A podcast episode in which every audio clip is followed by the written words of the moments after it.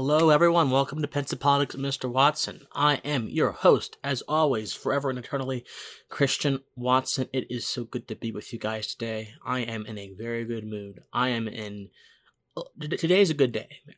I mean, I know the tenor and the tone of my previous show was not necessarily upbeat. It was not necessarily jovial. I was not like Liberace just playing along uh, gleefully.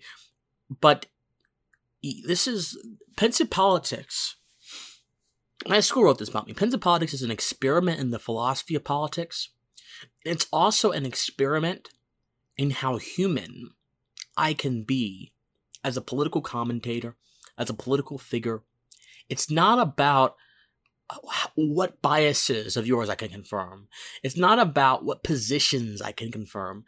Pensive politics is about is about how the human can interact with the political and the personal and the political and how we can really begin to take the wool off our eyes and really see what we are. Because politics can show us a lot about ourselves. It's unfortunate that it can. That was never its station. That was never its license. That was never its purpose. That was never its original domain but it has met it has morphed into something that it has made it that so. It's given us a prism by which we can view the interactions of our human being and tie those to our nature and our purpose in life. So when I say, look, I'm suffering, I'm in pain, I'm hurting, what I mean to say is that I'm a human being, but of course, I am submissive to God and God above all. And you might ask, what God? The God of Abraham, Isaac, and Jacob, Jesus Christ. And again, this is not a religious show. This is not a religious show. But I want my viewers to know where I stand. You can be whatever belief you want to be. You can have whatever uh, predisposition that you want to have. I, I love you all the same. I believe we are one human family. We are one brotherhood of man and woman. Really, man is man suffices to cover women as well. You know, a lot of leftists are saying no. If you say man, you're excluding women. No, no, no. The original English actually means woman as well. but anyway, that's why Justin Trudeau had the audacity to say, "Oh, I'm for humankind, not mankind, people kind." man means woman as well. anyway, I am just gratified and proud and happy to be here with all of you. Because truly, my friends, we're all in this thing together no matter our pains, no matter our religious beliefs, no matter our sexual um, dispositions, no matter our our ethnicities, no matter our color, no matter what, no matter our gender identities, no matter, we're all in this dream together. We're all in this thing together. We are all fundamentally individuals. We are all fundamentally human and we have a natural freedom which bursts through our veins and animates our actions, comes out through our mouths as fire, and implements every single intention and will that we desire onto reality for good or bad. But I'm here to teach you how to use your natural power as a human being for good, how to create a new political reality for good. What is good, Christian? Good is anything that propagates the preservation of rights and the recognition of the individual as the primary unit of any society, as a primary unit of reality. But anyway, we're, we're going to get to a few topics today. Um, the Georgia election. Now, as for those of you who know or may not know, I live in Georgia. And I have been I have been I have been I have been flagrantly subjected to the politicking and the rhetorical manipulation and the the streamlined surface level argumentation that has come out of the campaigns of the Georgia special election, which will take place in a few weeks here. The campaigns of Raphael Warnock and Jon Ossoff, and the campaigns of Perdue and Loeffler. Don't think I'm going to let them off the hook. Trust me. Don't think I'm going to do that. Ever since the the the runoff happened, Loeffler and Collins, no, not Collins. Co- Collins beat Loeffler. Loeffler and Perdue and Ossoff and, and Warnock they have been at each other's throats, obviously, and donors have just been pouring millions upon billions of dollars into these elections. Because guess what? These elections could determine the constitution of the United States Senate. So naturally, they seem quite important. Naturally. but I'm here to tell you something, guys. I'm here to tell you that a lot of these circumstances that follow all this shit, excuse my language. oh, guys, excuse me a lot of the circumstances that follow all this stuff, excuse my language, I'm getting a bit animated right now, are really binding us to a position of no return. They're really binding us to a position that we don't need to be in as Americans or individuals.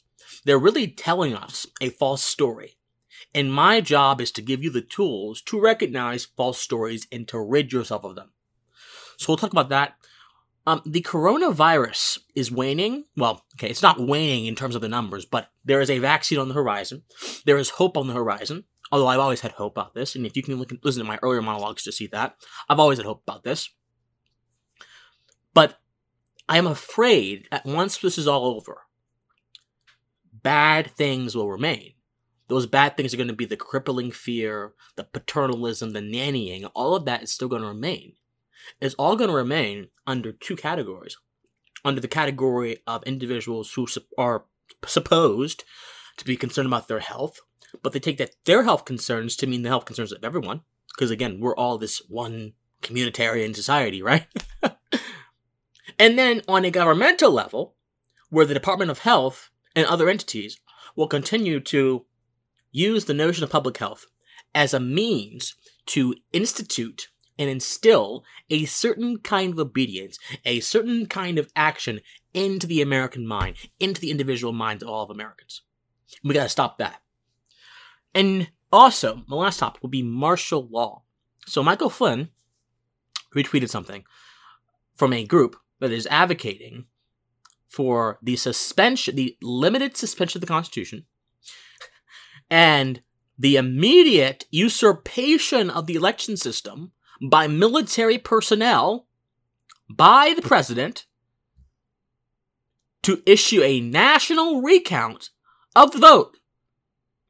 Now, regardless of what you think about this election, regardless of what you think about this president, regardless of what you think about Dominion or whatever other theories or ideas you have, if you claim to be an individualist, if you claim to care about American society and its foundations, if you claim to care about natural freedom, if you claim to care about human flourishing, if you claim to care about the rules that bind us together, the natural law, and you support this stuff, you are living in falsehood.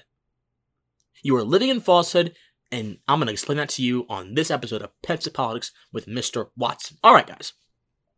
The Georgia elections. One moment. So, I mentioned this as well on, a, on an interview I did. A lot of marketing and campaigning was done in the following days up to the Georgia run, um, not runoff, the Georgia um, elections in, in November. A remarkable amount was done by primarily leftist groups. They had a big bus pull into my campus saying, please vote. I was listening to iHeartRadio because you know sometimes I listen to iHeartRadio, not too much, although Politics will be on their platform very soon. I was listening to it and they're like, please, it's so important to the history of this country more than ever to vote. And of course, the, everyone, including conservative pundits, were saying, please vote. You have to vote. You gotta vote. Please vote. So there was this sort of ubiquitous sense of the political universe that if you didn't vote, something was terribly wrong with you that if you didn't vote, you are not fulfilling the desire of the seat of American republic or democracy, as they would say it. If you didn't vote, X, Y, Z bad things would happen. So I'm not here to tell you not to vote or that you shouldn't have voted. I'm here to tell you that a lot of that was political gaslighting, especially from the left, to push you into voting for their candidate. Oh, yes. So when they say please vote, when these leftist organizations, like the New Georgia Project, which actually is attributed with the victory of Joe Biden in Georgia, um, because Joe Biden's victory in Georgia came from like 90% of African American youth, uh, African American women, like, like college age women and college age men, according to Time magazine. And that demographic had not voted as much as they had voted this time. But all these get out the vote campaigns came with an implicit demand get out the vote and vote for progressives. I promise you, when a leftist pundit or a leftist organization says get out the vote, they don't mean vote for Trump. When a conservative pundit says get out the vote, they don't mean vote for Biden or, or Kamala Harris. What they are implicitly saying, they are they are counting on you to buy your listenership, understand the implicit demand they are giving you, so that you can interact, you can enact that into your being, and take that into the voting booth and apply it that way. If you're listening to Rachel Maddow, you're not likely to be a right leaning person, are you? Uh, similarly, if you're listening to Glenn Beck, you're not likely to be a left leaning person. Now, there, are, of course, there are anomalies. There are people who are mine, and that's great. I mean, I, I listen to Maddow sometimes. I listen to Beck much more, but I listen to Maddow sometimes.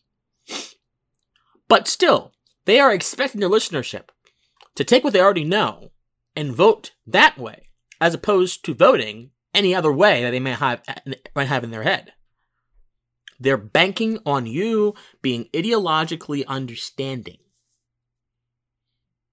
So this the entire Georgia election before the runoff was predicated upon this understanding that if we get young people out to vote, they will vote Democrat. They will vote progressive. Well, I didn't bite. I didn't bite. I never would either.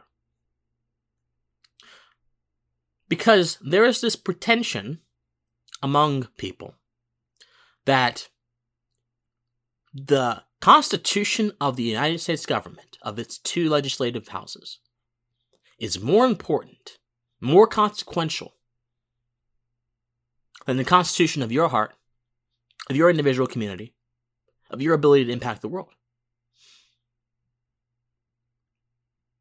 I'm not joking. There's this notion that that is. Seriously. When Mark Cuban said, hey guys, I would rather you donate to a charity than vote in the Georgia election, he was raked over the coals for that. He was attacked, obliterated, obli- everything about that was anathema to the agenda that is being pushed by these left wing oligarchs, by these condescending, pretentious, presumptuous individuals. And of course, leftist celebrities just absolutely attacked him. And you know, Joe Kerry, who is also on the Fed by Ravens network, which which is where my show airs half the time, most of the time, he mentioned this as well. He said that if you know, if you think it is a moral crime to exhort people to do a charitable act rather than a political deed, there you have a poverty of values. I agree, you have a poverty of values. You think that? That doesn't diminish the importance of the Georgia Senate seat. Seats, plural.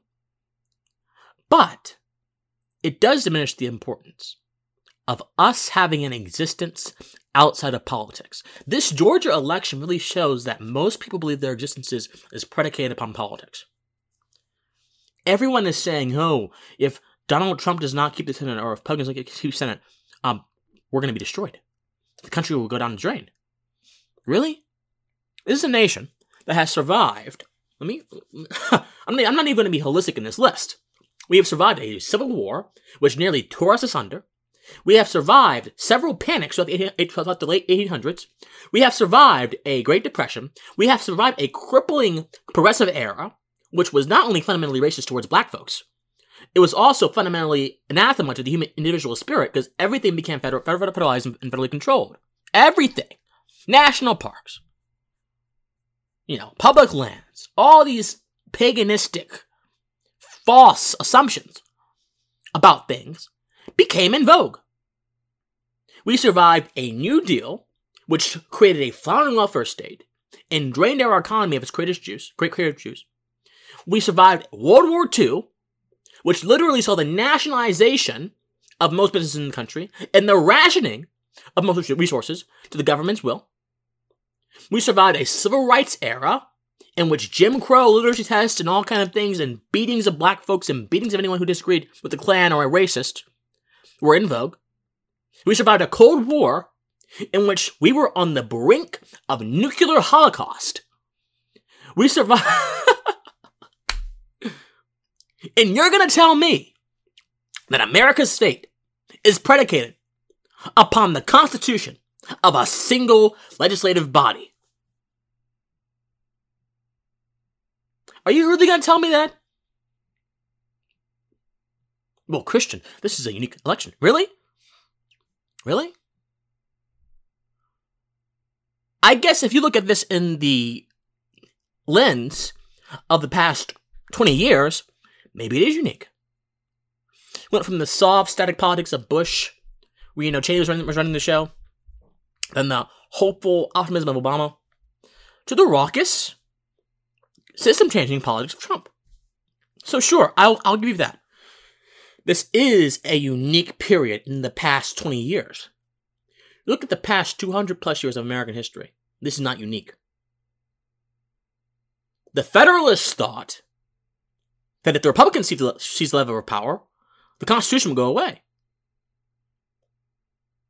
Why do you think the Alien Sedition Acts was such a powerful force? They wanted to maintain their hold on power, the Federalists did, and they were willing to do whatever they needed to do to ensure that. And yet, we survived that. We have, America has survived so much terror and authoritarianism that for you to think this country is going to go away if Perdue or Loeffler do not win is for you to endeavor in a falsehood to live in a fantasy, and for you not to give America enough credit for the history of its prolonging throughout the past 200 plus years. Look, elections are important, but they're not existentially important. Yes, if Perdue and Loeffler lose, you will see a lot of gener- not not generous, a lot of ambitious policies get pushed forward by progressives.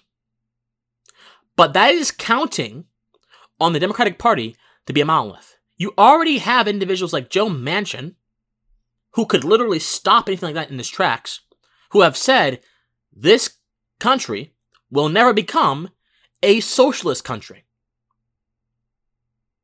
You already have individuals like that in the Democratic Party.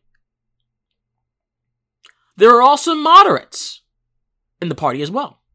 Not many. The party has gone leftward, has taken a leftward shift. My point is this even if the worst were to happen and the progressives were to control the Senate, I promise you, America would live to see another day. Another day. You would. It would not be cataclysmic. It would not be catastrophic. It would be uncomfortable. We'd have to fight a little bit more for our rights, for our freedoms, for our individualism. But a great majority of the country is still painted in right red and right red. Republican red. So why are you guys concerned about who occupies the Senate? If this was a supermajority that could literally just run anything down, okay, I would agree with you. Yeah, sure. But even if this legislative body, composed of progressives, were to push forward a reckless policy, you know what could happen? Do you know what could happen? I'll tell you exactly what happened. Trump has nominated over a hundred judicial court people. Higher court, upper courts, all that kind of stuff. Most of them, actually all of them, from the Federalist Society. Most of them, or all of them, constitutionalists. So wouldn't it make sense to you that if an unconstitutional policy, a policy that violates America's rights, were pushed through the Senate, wouldn't it make sense to you that we could then go take it to the courts and ask them to exercise their lawful authority of judicial review? What do you think progressives have been doing over the past four years? Quite literally, the Attorney General of Washington and New York before he was dis- disharmoniously removed from office for the scandal were leading a legal resistance against Donald Trump. But their resistance was predicated upon illegitimate, impact litigation, which seeks to legislate key matters from the bench. Judicial review, when used property, properly, will not legislate from the bench. It will defend the Constitution. It will defend the text. It will defend the context. So why in the world are you concerned? I'll tell you why you're concerned. Because you have been fed a bunch of lies. You have been put before the altar of political worship, and that's all you know. That's all you know. Because you think politics is this consequential, indisputable, inherent fact of our lives so much that your fate, your family, rests in the government's hands, not in your hands. I'm here to tell you that's nonsense. You have power. Whether Loeffler or Perdue get into it doesn't matter. You're the one who can carve this path out for yourself. You are the only one who can do it for yourself and your family. Don't expect the government to come in and help you. Don't expect a conservative majority in either house or the courts to help you.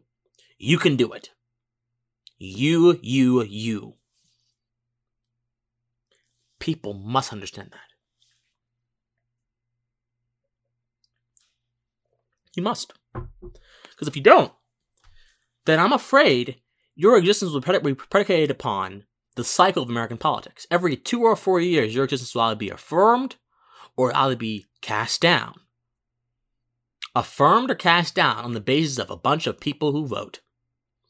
On the basis of the false idea of democracy. And guess what? I happen to think, beloved, that your existence is greater than the ballot box. Now, I'll be quite frank with you. I don't really vote. When I am moved to vote, when a candidate moves me, when a candidate like moves me by their principal convictions, I'll do it. But I, in, all, in all honesty, I don't really vote because I don't want to be caught in the between in, in the void, in the limbo of the lesser of two evils. That's not how I think. Evil is evil is evil. Evil is evil is evil. I'm not going to pick an evil that comes out and tells me I'm, he's evil, nor am I going to pick an evil that subtly implants evil actions and evil deeds into society. Evil is evil is evil. Period. But if there is a candidate who believes in liberty, who loves this country, who loves our, found, our founding, who loves individualism, who loves human freedom, who believes in the right to life, I will 100% support them. But if you want me to support someone who's going to break my back with the stick of government force, no matter how light or how heavy that stick is, well, you got nothing coming. You got another thing coming. It's not going to happen. I don't have a civic duty to vote. I have a duty, a moral duty. I have a moral duty to be as principally honest as possible. Think on that, okay? All right, guys. Gotta run. Remember, subscribe. Pensive Politics, Apple Podcasts, Spotify, all other places. Christian Watson, YouTube. As always, I love you. We'll be back after this break.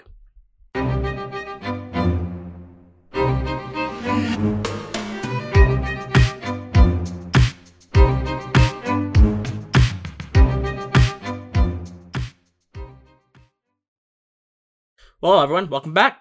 We're here once more to be with you today on this episode of Pensive Politics Mr. Watson. All right, guys. So I mentioned earlier today that I would be talking about the public health thing, the coronavirus thing. So Moderna and Pfizer, they are both coveting uh, emergency uh, authorization from the FDA um, to get their vaccines out in the next few weeks. Um, the estimates right now say that they could have about 40 million plus vaccines um, out by the end of the year, or 40 million doses or whatever. And that by February, over 100 million doses or 100 million vaccines could be re- released and delivered to the American people. And so we have a sense of hope that we're stepping into. Because, you know, we step into these things, people. You don't create hope necessarily. It exists. You realize it and you step into it. And you enshrine that onto yourself. So we have this state of hope that we step into. and when we do, something special happens. We begin to see clearer. Because throughout the duration of this entire pandemic business, Americans have not been able to see clearly. And that has been stunting our ability to be the imaginative individuals that we are, to be the creative individuals that we are. We have got to see clearly. We have got to. Because if we don't, then we'll always be forever in a rut. I don't believe in the idea, the sort of new age idea that if you think it, it happens sort of law of affirmation, the law of attraction. I don't believe in that. We don't have that kind of metaphysical power of the universe. But I do believe that if you think positively, you can proceed to act in a more productive and positive way. It's a matter of efficiency, almost, I think. So I don't think that if we just begin thinking positively, you'll be able to think COVID away. No, I mean, people mystics and sages throughout the world have been trying to do that for the since February. They've been trying to think COVID away or whatever. No, no, no. Prayer can help. It can help us build ourselves up. And I believe prayer works, but I, I don't think that you can just think away a virus. That's not how that's not how the world works. That's not how reality works. That's not how the laws of reality dictate it to work. But I do think that Americans have been thinking themselves into a state of perpetual fear. And that has been hurting us more than the virus has. Look, I lost my grandmother due to COVID. I understand the need to be careful. I understand the need to check after your, your health and your family. I understand the need to protect the vulnerable. I understand the need to do all these things. I get it. I'm, I understand it 100%. But what I do not understand is how you can let fear grapple you and grip you so much that you are willing to secede all of your rights away to be protected from an invisible enemy. COVID is much unlike any other thing we have faced in American history, uh, well, in recent American history. It's invisible. It's contagious. We can't necessarily fight it like we could fight a human being, or we could fight a army or a ship or whatever. But we can fight it up here in our minds. You know, when the assault against Thanksgiving happened, I was just astounded. We should always give thanks. Every day, not just on one day of the year in, in the fall, but every day. But the fact that you don't even want to have an occasion to give thanks for anything, you're shrouding yourself in the darkness of despair, of, of, of, of, pessimism. You can give thanks over our phone call as well. But when you begin to say that Thanksgiving is just too dangerous to have, you're just not. You're not doing what you need to do in times of crisis. You're not.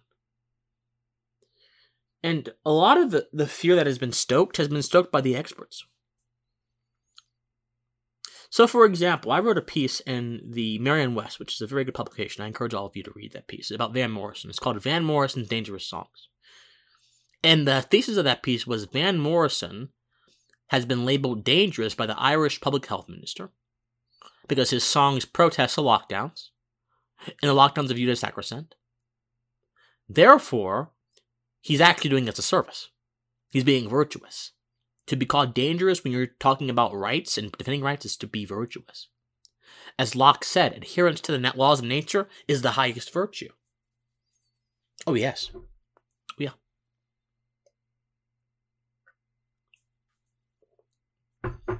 And I had people comment on that article and say, "Oh no, he's terrible, he's dangerous. You're you're promoting people to die." No, I'm not. I'm promoting people to make their own decisions, to live in accordance with the laws of nature, with their freedom. But public health has told us no.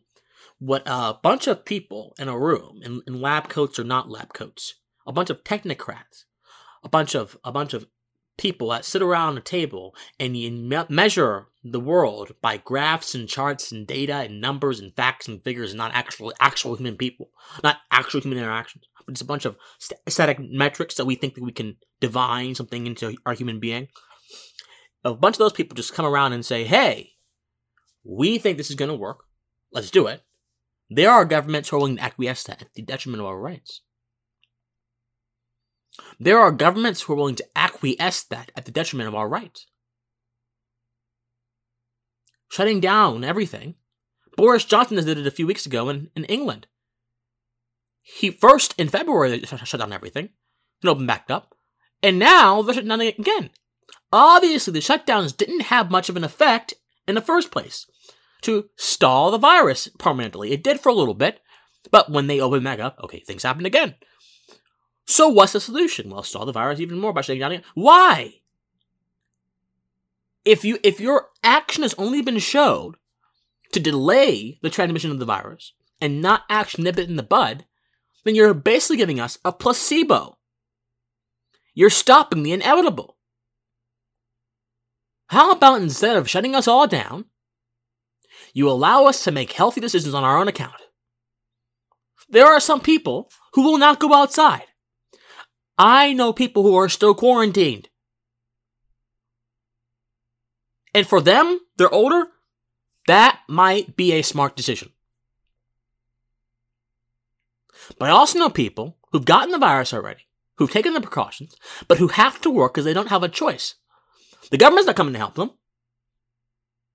No one's coming to save them but themselves. So, what is their solution to you? Then you have the rent eviction crisis, which stimulus really didn't do much about in America. All of these actions are happening under the auspices of public health. But the problem with public health, as all as a problem with all collective terms, is that it only accounts for the perceived health of the people based upon numbers, not their moral health, not their spiritual health, or not even their financial health. Public health is stunted by its single mindedness and by its presumptuous nature. The health of one is, of course, the health of many. Yes, coronavirus can spread, it can affect a lot of people, yes, but still, people interact with it differently. There, there are laws to this universe, people, that bind us to certain realities. A 88 year old person with a lot of health conditions is going to have a different experience with COVID than a 19 year old who is fit, healthy, and rock ribbed. It's just a fact. But the idea of public health says no, we're going to treat the threat level as equal to everyone, and we're going to impose roving, generalized uh, uh, lockdowns and impositions of what we in our towers, in our, you know, chart grain, coarse grain chart world have decided will work for the real world.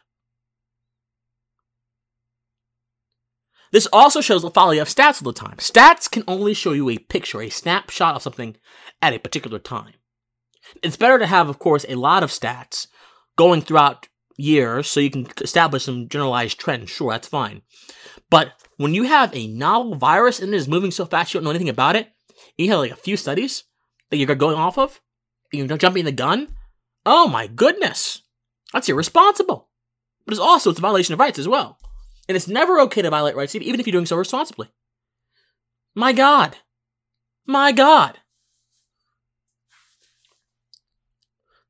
It's a, it's tragedy, an absolute tragedy, that we have bowed down to the masters of public, of public health, and we're pretending as if health is not an individual quality and is not something within our the domain of our control. Perhaps you have a genetic factor that might take your health out of your control a little bit, but you can still moderate genetic factors through other healthy things. Even that does not deprive you of your control, beloved. You have free will. But people are forgetting that. All because they want to be little consequentialists. Oh well, if I do this, this will happen, and that that's bad, and that's uh, no no no no no. There are principles that govern human conduct. Consequences should not be worshipped. Principles should be adhered to. But we don't get that these days. Oh, how could you say that? How how dare you? If you want to get rid of wealth for your, you hurt the poor and for your evil. I mean, do you think that it's okay to rob me to help someone else? To take my money? Forcefully? When I have a family to feed? Or I have family, or something like that? Do you think that's okay? Well, it's, it's, for, it's for the greater good, greater good. No, it's not. What, what greater good? What greater good? That's an unquantifiable term that none of us have access to. Because human desire is fickle. It is fickle as all you know what. But we're going to continue to enslave ourselves to consequences, to conceptual terms, and never consider the big picture. And that will be our downfall. Don't do that. And speaking of consequences and enslavement, there is now a contingent of people on the right calling for the suspension of American electoral systems and also calling for the imposition of martial law and the suspension of the Constitution, temporarily, albeit, so there can be a national recount. Michael Flynn, General Michael Flynn, retweeted this the other day. They're calling for this. I will read from the Business Insider article a little bit. Business Insider said, and this is a, the article is titled Trump's former national security advisor shared a message with asking the president to suspend the Constitution, impose martial law, and hold a new election. And so, F- Peter Zawlinski, Tom Tom Zalistowski, who is the president of the Ohio activist group called We the People Convention, WTPC acronym. In an advertisement, he asked Trump to exercise the extraordinary powers of his office and declare limited martial law to temporarily suspend the Constitution and civilian control of these federal elections in order to have the military implement a national revote that reflects the true will of the people. That alone should scare you. Look, I don't care what you think about the election. This is not a commentary about Dominion or the election. I'm staying out of that, man. Look, I don't know. I don't know, man. I don't know. Don't don't don't come to my comments or email me saying, Christian, you sold out. You're you're on the left now. Look, listen, first of all, if you think that, I don't care. Don't listen to me.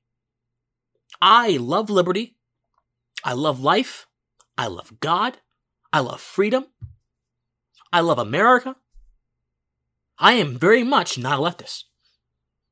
But if you think that me not wanting to touch a very touchy subject that is developing every single day is evidence of me being on the left, then my God, stop listening to me. Please, just don't listen to me. Please don't.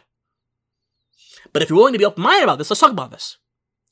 Regardless of what you think about this election, it is never okay, never okay, even if the election was a total fraud, which I'm not convinced of, but even if it was, it is never okay to suspend rights to get a desirable consequence. There are people from the Tea Party movement talking about suspending the Constitution temporarily. The Tea Party, which back in 2010 fought against such excesses.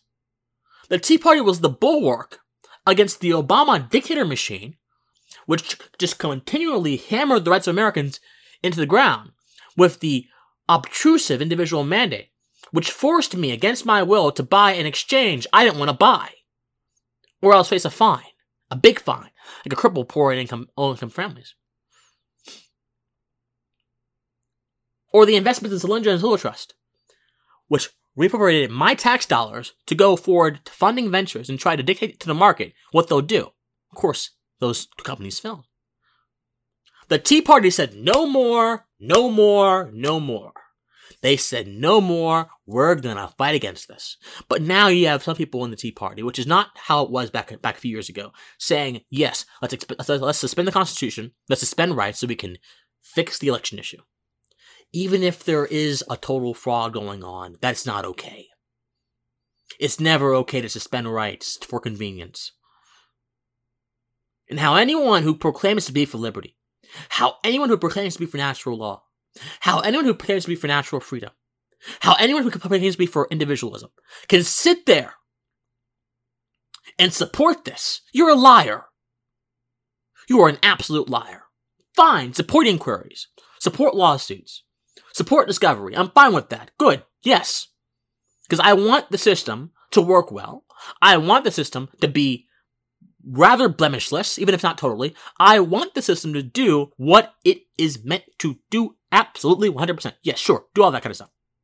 But when you begin threatening the Constitution, which is the biggest and most vivacious defender of our rights, so that you can get a political outcome that you desire, you don't care about liberty, you don't care about America, you don't care about anything except this false idea of totalitarianism by the masses. And this is not hyperbole. Look at what Zalatoski said. He said that he is calling for Trump to exercise the extraordinary powers of his office and declare limited martial law to temporarily suspend the Constitution and civilian control of these federal elections in order to have the military implement a national revote. Watch this, watch this, watch this, that reflects the true will of the people. So he's suggesting in this diatribe that the will of the people is greater than your rights. This is democracy nonsense. This is what Socrates ran from. This is what the founders ran from. This is what every single person who cared about liberty, who founded this nation, ran from. The will of the people is not always correct. The will of the people can be morally bankrupt. It was the will of the people in South Carolina after the Civil War to terrorize black folks and to solicit the Ku Klux Klan. It was the will of the people in a certain segment to have universal health care and force it all into all of us. It was the will of the people I mean, God, do I have to go on? It's a fundamentally unsound concept. Will uh, the, the the the assent of the masses does not confer moral righteousness, does not confer moral or ethical correctness. I don't care about the will of the people. I care about what our rights say. I care about what God says. I care about what our Constitution says. That's what I care about. And guess what? I think conservatives care about the same thing as well. Because I consider myself conservative leaning on many issues. As you guys know, this is not a secret.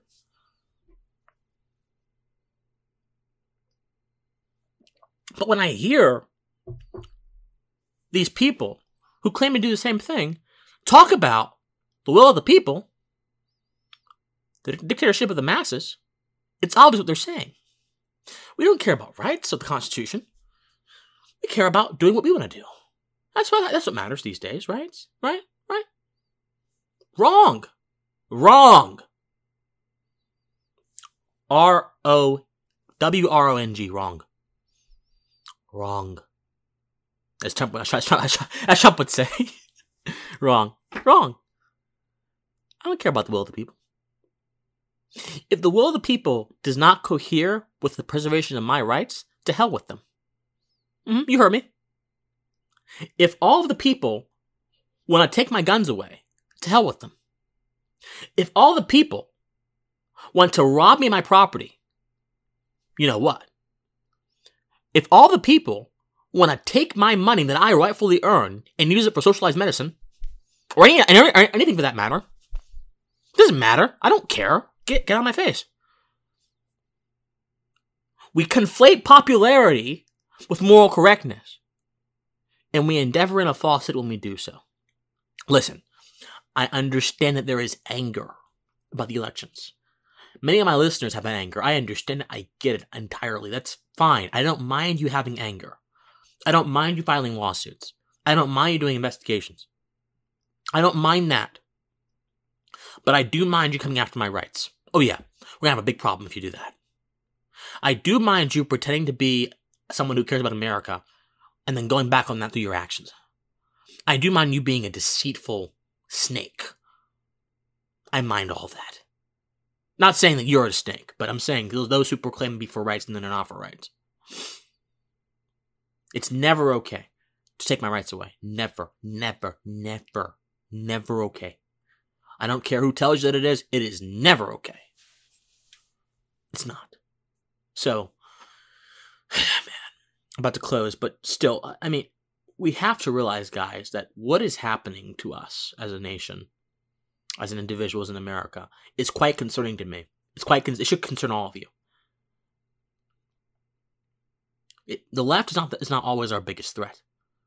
Sometimes we on the right are our biggest threats.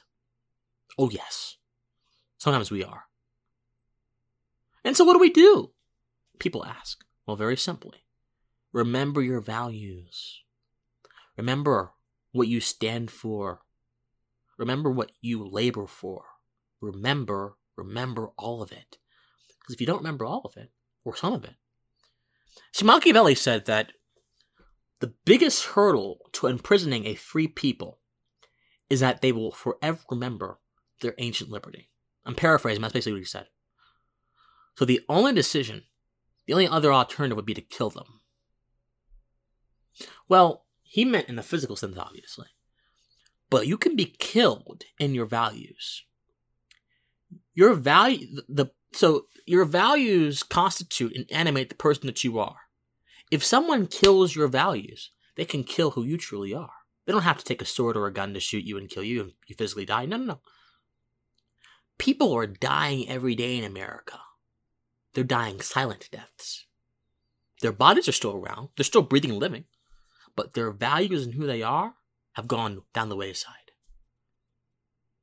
So if I can leave you with anything, my friends, don't let anyone kill your values. Emerson said, I will know a man by his work. I don't know you by your labels. I don't know you by your race. I don't know you by your sexuality. I don't know you by your gender. I don't know you by your political affiliation. I don't know you by I don't know you by the institution that you belong to. I know you by your work. Do your work. Do your work. Do your work, and I shall know who you truly are. Do your work. Everyone, do your work. And I will know, you will know, more importantly, who you truly are. But if you don't do your work, not only will your values die a death and you will die a death, a silent death, a conceptual death, a spiritual death. Guess what? Guess what? Any action that you ever did in the past that reflected who you used to be before that death happened will also become ever obscured, obscured, and mystery, doubt, and scrutiny. And when you've lost your credibility at a fundamental level, you have nothing left. So don't do that, friends. Be good, be faithful, keep to your values, and love each other. Okay, guys?